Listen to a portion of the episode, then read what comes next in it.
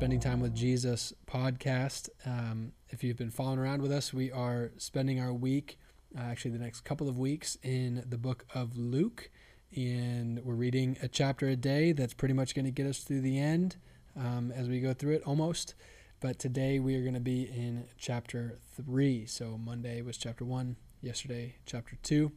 Today, Luke chapter 3. I love Luke chapter 3. I love reading about John the Baptist and Jesus being baptized. I I don't know. I just love that story. So go, grab a pen, make sure you pull out a couple of things, and I'll just point some stuff out that are significant to me along the way, and you may think it's significant to you or not, but uh, God's going to speak something to you through Luke chapter three. So, um, number one, you just look at verse one of chapter three it's um, a couple of things interesting. Number one, it just lists off times and people and places. And if you listen to my dad's message a couple of weeks ago about can I trust the Bible, this is one of the things that makes the Bible pretty incredible um, and just so evident, so obviously not a made up thing, is listing off all of these specific times and places and people that can be historically verified.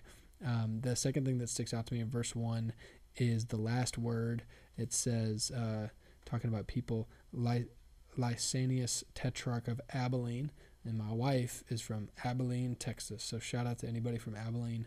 What a great town full of great people. Um, there's that.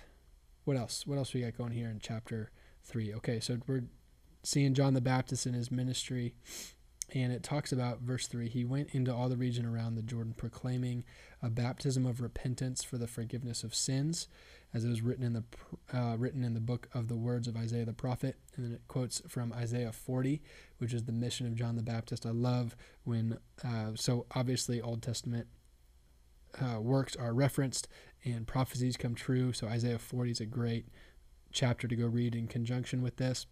I also love how it talks about the baptism of repentance because later on in the chapter uh, John is talking about Jesus. We'll go down to verse 15. As the people were in expectation and all were questioning in their hearts concerning John whether he might be the Christ, John answered them all, saying, I baptize you with water, but he who is mightier than I is coming, the strap of whose sandals I'm not worthy to untie. He will baptize you with the Holy Spirit and fire. I love talking about baptism, such an incredible powerful thing that God has given us, both water baptism and the baptism of the Holy Spirit. The baptism in water being a, a baptism of repentance.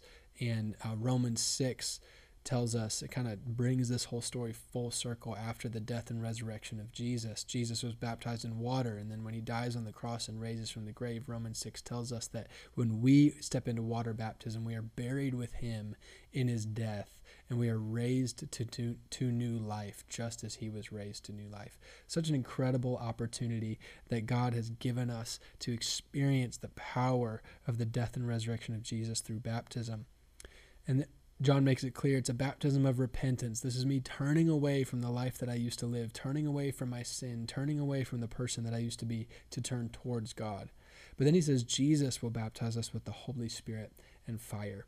Jesus promised that he would fill us with the very Spirit of God, that we could be filled with and covered by and soaked in and consumed by the fire of God.